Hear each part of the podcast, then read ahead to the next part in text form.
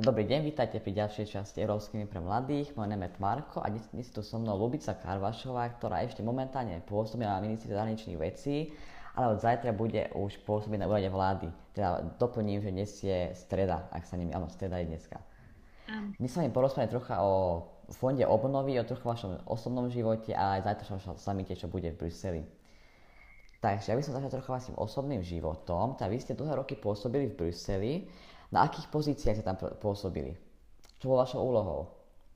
Um, tak začalo to asi rok pred predsedníctvom. Som bola v rámci takej várky uh, ľudí, mnohých mladých, ktorí vlastne posilňovali stále zastúpenie práve v rámci prípravy na, na také prvé slovenské predsedníctvo. To je v veľká vec pre, pre všetkých, aj pre uh, ľudí, ktorí sa venujú európskym témam, aj, aj pre krajinu ako takú.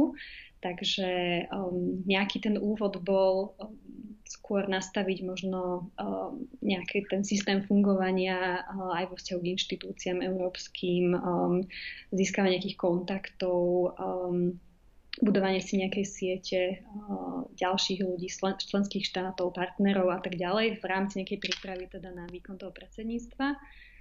Um, potom postupne uh, som sa vlastne stala súčasťou takého týmu, ktorý je okolo stáleho predstaviteľa, čo vlastne taký ten najväčší šéf uh, uh, úradu uh, v Bruseli nášho, uh, ktorý sa venuje takej asi najviac viditeľnejšej agende, agende keďže majú na starosti príprava Európskej rady a mhm. všetkých uh-huh. samitov, takže najviac sme boli exponovaní asi v tých uh, top politických témach od uh, klímy cez migráciu po um, európsky rozpočet a vlastne všetko takéto, čo relatívne žije aj v, aj v slovenských médiách, aj v diskusiách uh, u nás doma, tak um, my sme boli vlastne tým, ktorý počas predsedníctva pomáhal formulovať uh, a, a vlastne viesť úniu aj v týchto otázkach.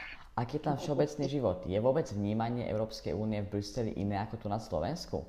Je ten rozdiel vnímateľný?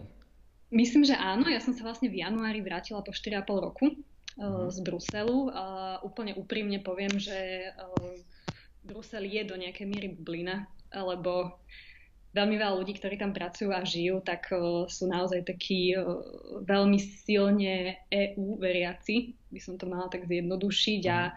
veria v ten projekt. Veľmi málo sa stretnete s ľuďmi, ktorí by ho nejakým zásadným spôsobom spochybňovali alebo aj celkou tú filozofiu európskeho projektu ako takého. Čiže žijete v takom ako keby svete, ktorý je taký skôr optimistickejší a pozitívny a hľadá tie riešenia a, a, a nie len problémy a hľadá ich spoločne. Takže je tam také, keby taká, taká súdržnosť v tomto a mm-hmm. to, je, to je de facto jedno, uh, kde konkrétne človek pracuje. Väčšina ľudí v Bruseli pracuje do nejakej miery s EU agendou. A, a keď som sa vrátila, tak šok bol asi v tom, že že sa tá EÚ tak úplne vytratila. Som mala pocit aj z takých mhm. verejných diskusí, aj, aj z toho verejného priestoru a zrazu som stretávala mnoho ľudí, ktorí možno oni ani veľa nevedeli, ale mali... Čím to je podľa vás? Tiež nad tým rozmýšľam už, už e, nejaký 7 mesiac. Um, uh, chýba mi trošku viac také možno hlas ľudí, ktorí um, sa tým témam venujú, rozumejú im alebo majú s nimi skúsenosť. Um, chýba mi uh, taká diskusia s nimi možno viac. Um, prečo sú niektoré témy dôležité, čo nám prinášajú. Um, v zásade vidíme často stále tie isté tváre, uh, možno aj doma, aj v médiách. Um, ale není to tak, nie je tá skupina možno taká príliš veľká na to, aby, aby sa z nej dali vyberať rôzni odborníci alebo rôzni ľudia s rôznou skúsenosťou a trošku to aj tak aj oživili.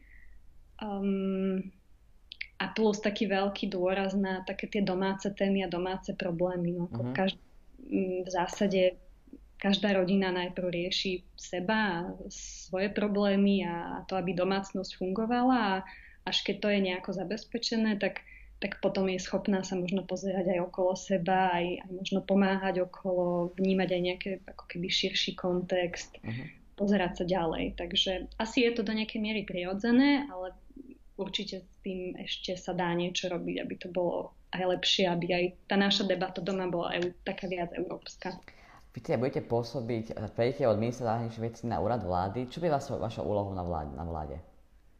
Um, uh, tak mala by som uh, sa stať kým um, poradcom uh, pre európske záležitosti. Uh-huh. De facto, um, ja si myslím, že aj niekedy v, vo februári uh, alebo začiatku marca publikovala jeden článok na túto tému v Euraktive a tam bol taký rozhovor.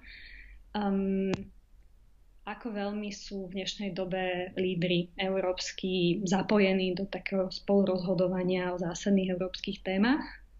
A som ich tu spomínala. Taký najčerstvejší príklad je asi naozaj ten európsky rozpočet, ktorý mhm. vlastne aj, aj náš premiér absolvoval vlastne prvý summit jeho v Bruseli v júli práve k tejto téme. A tak ako kedysi sme mali takýchto udalostí uh, summitov 4 krát do roka a bolo to v zásade taká vzácná možnosť pre lídrov sa stretnúť, tak uh, dnes je to už pomaly každý mesiac. A v zásade aj cez COVID prekvapivo to nebola nejaká prekážka a skôr naopak práve, že sme mali možno každý mesiac naozaj videokonferencie v rôznych formátoch, ktoré boli na úrovni predsedov vlád a za lídrov Takže ten, ako keby tie očakávania a tá potreba uh, príjmať zásadné rozhodnutia na tej najvyššej politickej úrovni skrátka rastie. A ten trend je taký, že naozaj tí premiéry potrebujú byť um, veľmi silno um, doma, aj v mhm. európskych témach. A na to potrebujú svoje týmy ľudí a, um, a mať ich v zásade čo najbližšie pri sebe a takto de facto funguje každý iný premiér. Čiže nevymýšľame nič nové, skôr ako keby uh, nastavujeme nejaký taký štandard európsky aj na Slovensku. Takže vy vlastne budete radiť uh, iba premiérovi, alebo to vlastne to bude všetky ministerstva na v, no. úrovni vlády? Hm. Uh, ja som skôr taký, inkluzívny človek, takže nikdy to nevnímam, že je to o nejakej jednej individualite, ako na to, aby nejaký systém fungoval, tak uh, nestačí jeden článok, ale, ale musia fungovať všetci, takže určite záujem je mať také asi dve roviny a jedna naozaj bude taký viac um, človek pre, pre nášho premiéra a druhá bude naozaj viac pracovať aj s rezortmi um, v tých sektorálnych politikách a, a možno už, aby to, čo sa k premiérovi reálne dostane, už malo nejaký taký dobrý ako keby um, základ um, aj na úrovni rezortov a, a odborníkov. Takže určite dve roviny asi. Vieme, že teda Slovensko dostane od Európskej únie za, za následujúce roky veľa peňazí, jedná sa okolo 40 miliard, ročne to vychádza na 6 miliard eur.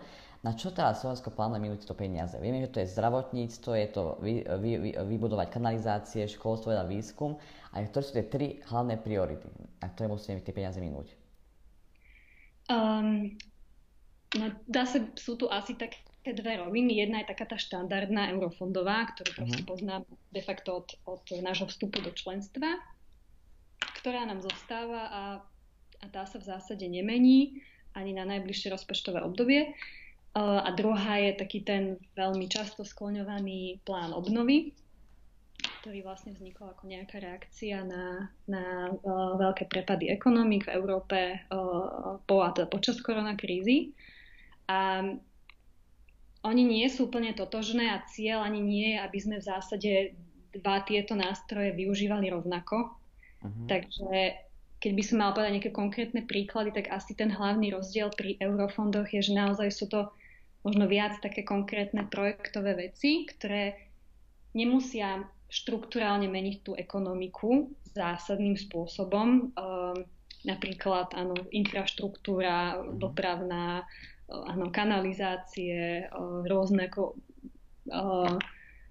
nejaká výstavba, um, ochrana možno životného prostredia, um, uh, znižovanie emisí, nejaké veľmi také konkrétne, možno nejaké um, um, cirkulárna ekonomika, nejaké odpadové hospodárstvo a v tom zásade nejaké konkrétne projekty. Uh-huh sú skôr ako keby ten eurofondový rozmer, ale ten plán obnovy je asi skôr, alebo teda snaha bola, aby sa išlo do takých aj ťažších možno o, zmien, o, také transformácie ekonomiky, čiže neviem, ak sa bavíme o zdravotníctve, tak, o, tak možno nie len nejaká výstavba nemocnice, ale zároveň mať trošku ako keby to napojené na nejakú širšiu reformu v oblasti zdravotníctva, ktorá sa bude dotýkať aj infraštruktúry, ale nebude to iba o tom. Takže, ale v zásade tie veľké ako keby um, koše tých tém, ktoré asi budú aj na Slovensku prioritné. Uh, bude stále skrátka zelená oblasť, stále to bude oblasť nejakých digitálnych uh, inovácií uh, a u nás osobitne školstvo. Myslím, že na tom je v zásade aj taká celospoločenská zhoda, um, že toto sú tie oblasti, do ktorých sa oplatí investovať. Um, aj investične, ale aj ako, ako do reforiem Vieme, že, vieme, pardon, že vás do reči, vieme teraz, že prvé, prvé obdobie bude trvať 7 rokov a je určené, za koľko rokov musíme minúť tie peniaze z oblasti fondu obnovy. Tiež do tých 7 rokov, alebo je to iné, iné číslo?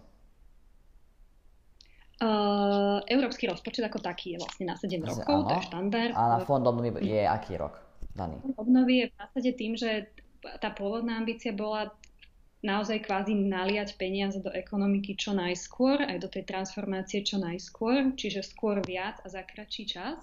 Uh-huh. Uh, tam je to obdobie uh, de facto polovičné, čiže nejaké m, 3 roky, uh, 4, uh, ktoré budeme mať na investície ktoré samozrejme budú dobiehať ešte nejaký čas, ale naozaj do tých asi prvých troch rokov bude sústredené to maximum výdavkov. A vieme tam nejaké konkrét, konkrétne plány už teda? Vieme, že napríklad chceme vybudovať nové nemocnice, alebo už konkrétne plány máme na tieto, na tieto No to je, na to sa pýtajú mnohí a, a, a veľmi často, takže, takže myslím, že to už taká, taký denný folklór uh, hmm. počúvať túto otázku. Uh, myslím, že sa na nich pracuje a spomínala som tie tri ako keby veľké, veľké koše, uh-huh. také tie oblasti, v ktorých sa asi budeme pohybovať a tie platia, ale myslím, že tie konkrétne predstavy sa, sa v zásade stále ešte precizujú a aj, aj to je dôvod, prečo uh, ten plán ešte nie je definitívne zverejnený. Uh, tam by som možno len vysvetlila taký rozdiel, že že aj, aj tá diskusia, ktorá bola posledné týždne uh, aj o nejakom zásade dokument, ktorý unikol. To je nejaký veľký reformný balík všetkého možného, čo sa na Slovensku robiť dá eh, a čo má nie hodnotu pár miliard, ale možno pár desiatok miliard. Uh-huh. A teraz sme kvázi vo fáze, kde z tohto uh, katalógu uh, uh-huh. niečo ako, ako keď si predstavíme v zásade IKEA katalóg, tak, tak z neho si teraz v zásade vyberáme to, čo sa nám do toho bytu bude hodiť, čo sa tam zmestí a čo reálne potrebujeme čo najskôr, uh, dajme tomu, kúpiť. A tam aktuálne uh, formovanie tej idei o tom, že ako tá obývačka teda má vyzerať, prebieha. Takže myslím, že nie sme ešte za týmto procesom, mm. ale, ale určite v najbližších dňoch uh, budeme. Najbližší noc, tak tento týždeň ešte sa dozvieme. Je to možné, že aj tento týždeň, ale že vstupuje do toho viacero vecí, okrem aj, aj konzultácií prebežných s komisiou, aj, uh, uh, aj, aj teda viaceré uh, rezorty, aj, aj ministerstva, aj, aj de facto politické strany uh-huh. vládne, takže um, myslím, že nie je definitívne uh, známy termín, kedy si s tým ide von, ale pôjde sa s ním určite von, uh, tak aby bol k dispozícii.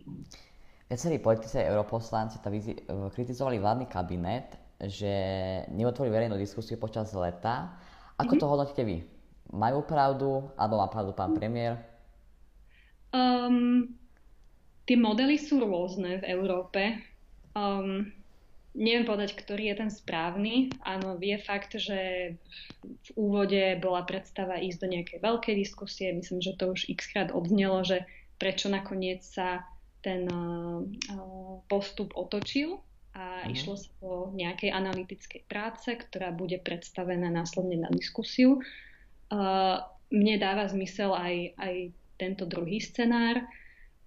Sú krajiny, ktoré nerobia verejné konzultácie vôbec. Napríklad myslím, že Česi sa ani nechystajú. Vždy je to o tom, uh-huh. ako si to tá vláda vyhodnotí. Balti napríklad, e, myslím, že Lotyši e, takisto už teraz veľmi nerobia verejné konzultácie, lebo v minulosti si e, cez ne prešli, dajme tomu pri nejakej inej príležitosti, kedy o nejakých reformných plánoch vláda diskutovala. Takže tam je strašne veľa tých scenárov a možností, či tú verejnosť vôbec zapojiť. Nie je to nevyhnutné. Ak si vláda povie, že berie na seba plnú zodpovednosť za to, tak de facto nemusí. Určite je to vítané a asi je doma aj dopyt po takomto niečom, takže um, myslím si, že si nájdeme takú našu akú správnu cestu, ktorá uh, umožní aj, aj to, aby verejnosť bola do diskusie zapojená, či laická, ale možno, možno ešte tá odborná aj viacej. Hlavne tá opozícia Slovensku, e, na, Slovensku e, kritizuje vládu, že nediskutuje ani s opozíciou, pričom ten e, balík má byť na 7 rokov, teda aj po skončení tejto vlády. Majú pravdu? Malo by sa teda zapojiť do tejto diskusie aj opozícia, aj verejnosť? Alebo to má byť také, že povie tomu pár slov aj verejnosť, ale väčšinou, väčšinu má rozhodnúť teda vláda a teda štát ako samotný. Asi je to zase na nejakom um, zvážení, je to politické rozhodnutie na konci dňa, o, o, koho zapojiť, do akej miery, v akej fáze. Je štandard, že mm, keď sa pripravuje napríklad partnerská dohoda o, s Európskou komisiou, ktorá vlastne je taká ako keby strecha pre eurofondy a pre ten vzťah s Európskou komisiou a priority, ktoré si stanovujeme, tak to má na starosti konkrétne ministerstvo, ktoré zapája vlastne konkrétne rezorty s ich prioritami a s ich plánmi, možno akými politickými prioritami, ktoré do nejakej miery sú možné financovať aj z európskych zdrojov. A je to úplne normálne a štandardné a v zásade na, v tom žiadny problém nie je. Druhá vec je samozrejme, že tá verejná kontrola musí existovať a a musí byť uh, nie len zo strany opozície, ale tie, tie mechanizmy existujú uh, aj, aj v, v parlamente a inde. Takže um, myslím, že tu ne, nejdeme žiadnym nejakým osobitným scenárom, ktorý by v minulosti ne, nebol využitý alebo nebol štandardný aj v iných krajinách. Uh-huh. Pri, to, pri tom reformnom balíku sa teda odborníci inšpirovali e, nejakými ostatnými krajinami, alebo to sú vlastne iba také prvé plány, že teda, boli tieto plány niekde už odskúšané v nejakých krajinách? Uh, teda, ako keby plány, ten plán obnovy? Áno, napríklad, plán, alebo vlastne hovorím o tom reformnom, o tom reformnom mm-hmm. balíku. Teda. Uh, odskúšané, no tak to sú v zásade asi skôr veci, ktoré odskúšané neboli, lebo sa teda ich potrebujeme si ich zadefinovať a skôr nám má uh, slúžiť na realizáciu veci, ktoré sme doteraz nerobili alebo sa nám nepodarili urobiť, takže asi by nemalo zmysel mm, ho využiť na niečo, čo už, čo už je alebo je prekonané. Uh-huh. Uh, tak, uh, ale komisia tiež do veľkej miery určuje, že akým smerom by uh, tie plány a idei mali ísť. Takže sú tam nejaké mantinely, ktoré uh, zdieľajú všetky krajiny a tie sa naozaj týma, týkajú hlavne tých oblastí, do ktorých by mali krajiny investovať a, a to je naozaj hlavne tá zelená ekonomika a, digitálne, a digitálne inovácie. Zajtra nás teda čaká prvý deň samitu v Bruseli, na ktorom majú hlavy štátov EÚ prerokovať situáciu na Sredozemnom mori, kde je napätie medzi Tureckom a Gréckom, rokovať majú aj o e, vzťahoch s Čínou, ale aj o situácii v Bielorusku. Čo teda môžeme čakať od týchto dní? Čo bude výsledkom týchto rokovaní? No, dúfam, že nie to, čo v júli, kde, kedy sme namiesto dvoch dní Bruseli strávili 5 uh-huh. uh, nekonečných uh, bezsenných nocí.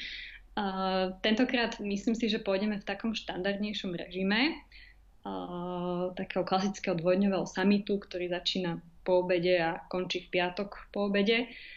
Um, bude veľmi taký zahranično-politický, čo je vždy trochu problém alebo také ťažko predvídateľné um, nastavenie, v ktorom neúplne viete, do čoho idete. Hej? Nie je to ako keď sa bavíme a negociujeme európsky rozpočet a uh, vieme presne o akých sumách sa bavíme a aké sú kritériá, uh, aké sú národné obálky a nástroje. Tuto veľa závisí aj od, od nejakého extrémneho vývoja. Do zajtra sa veľa vecí ešte môže udiať. Uh, aj mimo Európy, aj uh, mimo toho, čo my vôbec sme schopní ovplyvniť. Takže skôr sa pôjde s takou menšou dušičkou na summit a bude, bude sa čakať, aká atmosféra sa vygeneruje. Výhoda summitov je, že sú do veľkej miery sa snažia hľadať tú jednotu medzi štátmi a, a to je asi taká ich najväčšia sila, že ak ak je niekde naozaj snaha demonstrovať eh, to, že sme jednotní, tak je to práve na týchto stretnutiach lídrov. Takže um, nemám obavu, že by uh, z toho vzýšlo niečo, čo bude uh, kontroverzné z tohto pohľadu alebo túto ambíciu nenaplní. Myslím, že to bude hlavný cieľ vo všetkých týchto hranično-politických témach, ktoré tu odzneli. No teda očakávať nejaké konkrétne cieľ, budú teda určené už sankcie voči Bielorusku? Schvália sa? Vieme, že Grécko s tým malo problém. Či to teda bude schválené napríklad toto? Um, myslím, že je to otvorené. Uh, za nás bude určite snaha, uh, aby schválené boli a uh-huh. nemyslíme si, že je na čo čakať a uh, ani, že situácia má potenciál sa zásadne zlepšiť do samitu, takže Takže určite budeme tlačiť na to, aby, aby boli sankcie prijaté. Ak summit ale ako taký v zásade nemá túto kompetenciu, takže on skôr dá taký politický ako keby narratív, uh, ale um, tak hovoríme tomu, že zatáskuje uh, radu, aby, uh-huh. aby sa tomu venovala, ale už to je taký silný asi politický message, uh, ktorý tí, čo čítajú a vedia čítať závery sami to tak rozumejú, že, že to znamená reálne dať sa do práce. Takže uh-huh. um, určite bez snaha, aby bol čo najsilnejší. Čo sa týka konfliktu medzi Tureckom a Gréckom, tam sa čo očakáva? Uh, tam by som nezabudla na Cyprus. Uh-huh. Uh, lebo uh, to je síce ako relatívne malý ostrov, ale myslím si, že o to, uh, o to férovejšie je o, ich spomínať a o, jasne ukazovať, že o, to, čo sa deje, nie je OK o, voči o, akému člen, koľkoľvek členovi EÚ. To je jediná vec, ktorá um, de facto naozaj bude až na lídroch. Myslím, že v všetkých ostatných témach už nejaké predbežné diskusie prebehli, mm. sú na stole nejaké už prvé návrhy aj textu záverov. Zo samitu, uh, okrem teda témy Turecka, lebo to si asi bude trošku vyžadovať takú osobnejšiu diskusiu a na to byť počas večere, kedy sa väčšinou preberajú také tie najcitlivejšie politicky mm. ťažké témy. Takže um, treba trochu, aby sa lídry stretli uh, fyzicky. Uh, dlho sa tak nestalo a k tejto téme obzvlášť uh, trošku pochopili, kde asi je priestor sa ďalej pohnúť, ale určite bude uh, opäť snaha um, vyslať uh, jasný signál Turecku. Podľa vás čo bude? Váš názor? Čo bude? Aký je váš názor toto? Čo bude teda riešenie tohto konfliktu? Čo si myslíte? Nemyslím si, že sa to teraz vyrieši. A asi ani by som nemala také veľké očakávania. Uh-huh.